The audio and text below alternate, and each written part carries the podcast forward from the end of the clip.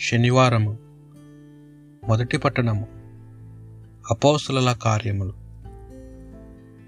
కొంతకాలము గడిచిన పిదప శిష్యుల సంఖ్య పెరిగెను.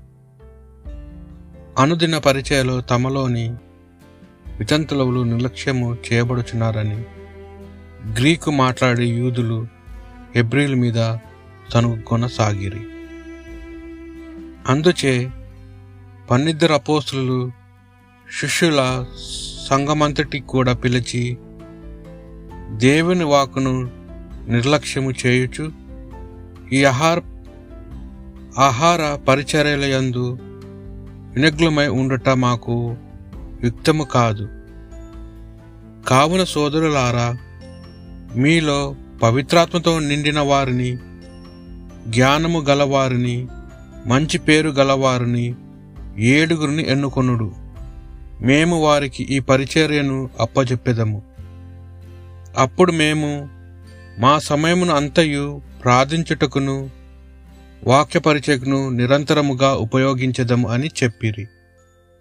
ఆ ప్రతిపాదనకు ఆ సంఘమంతయు సమ్మతించాను. అట్టు తర్వాత విశ్వాసముతోనూ పవిత్రాత్మతోను నిండిన స్టెఫను పిలిప్పు ప్రొకోరు నికానోరు తిమోను పర్మెనాసు యూదల మత వలంబకుడగును అంత్యోకియా చెందిన వాడైన నికోలా అనువారిని ఎన్నుకొనిరి. సంఘస్థులు వారిని అపోసుల ఎదుట నిలబెట్టగా అపోస్తులు ప్రార్థన చేసి వారిపై చేతులు ఉంచిరి. దేవుని వాక్కు వ్యాపించెను. ఎరుశలంలో శిష్యుల సంఖ్య అమితముగా పెరిగెను. యాజకులు కూడా పెద్ద సంఖ్యలో విశ్వసించిరి. ఇది ప్రభువు వాక్కు. భక్తి కీర్తన. నీతిమంతులారా ప్రభువును చూచి ఆనందమును చేయుడు. భుజవర్తనలు ప్రభువును శుతించుట యుక్తము. తంత్రియవాదముతో ప్రభువును శుతింపుడు. దశతంతుల స్వరమండలముతో ఆయనను కీర్తింపుడు. ప్రభు పలుకులు సత్యమైనవి. ఆయన కార్యములు నమ్మదగినవి.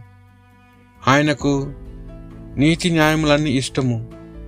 లోకమంతయు ఆయన అంచెల కృపతో నిండి ఉన్నది ప్రభు మాత్రము తనకు భయపడవారిని తన కరుణ నమ్ముకొనిన వారిని సుస్థిర ఆధారముతో చూచును. వారి ప్రాణములను మరణము నుండి రక్షించును. కరువుకాలమున వారి ప్రాణములను కాపాడును. సువార్త పట్టణము. పునీత యోహాను గారు రాసిన సువార్త. సంధ్యవేళ్ళకు ఆయన శిష్యుల సరస్సు తీరమునకు వచ్చి పడవనెక్కి సరస్సు ఆవలి వైపు ఉన్న కఫర్నాము వైపు పయనమయ్యిరి అంతలో చీకటి క్రమ్మెను. కాని యేసు వారి యొద్దకు ఇంకనూ రాలేదు. పైన గాలి వలన సరసునందు అలలు చెలరేగెను. వారు మూడు నాలుగు మైళ్ళు పయనించిన పిమ్మట యేసు సముద్రముపై నడుచుచు పడవను సమీపించుట చూచి భయభ్రాంతులయ్యిరి. కాని యేసు వారితో నేనే భయపడుకుడు అని చెప్పెను. వారు ఆయనను పడవలోనికి ఎక్కించుకొన కోరిరి. ఇంతలో పడవ వారు వెళ్ళవలసిన స్థలంనకు వచ్చి చేరాను. ఇది ప్రభువు సువిశేషము.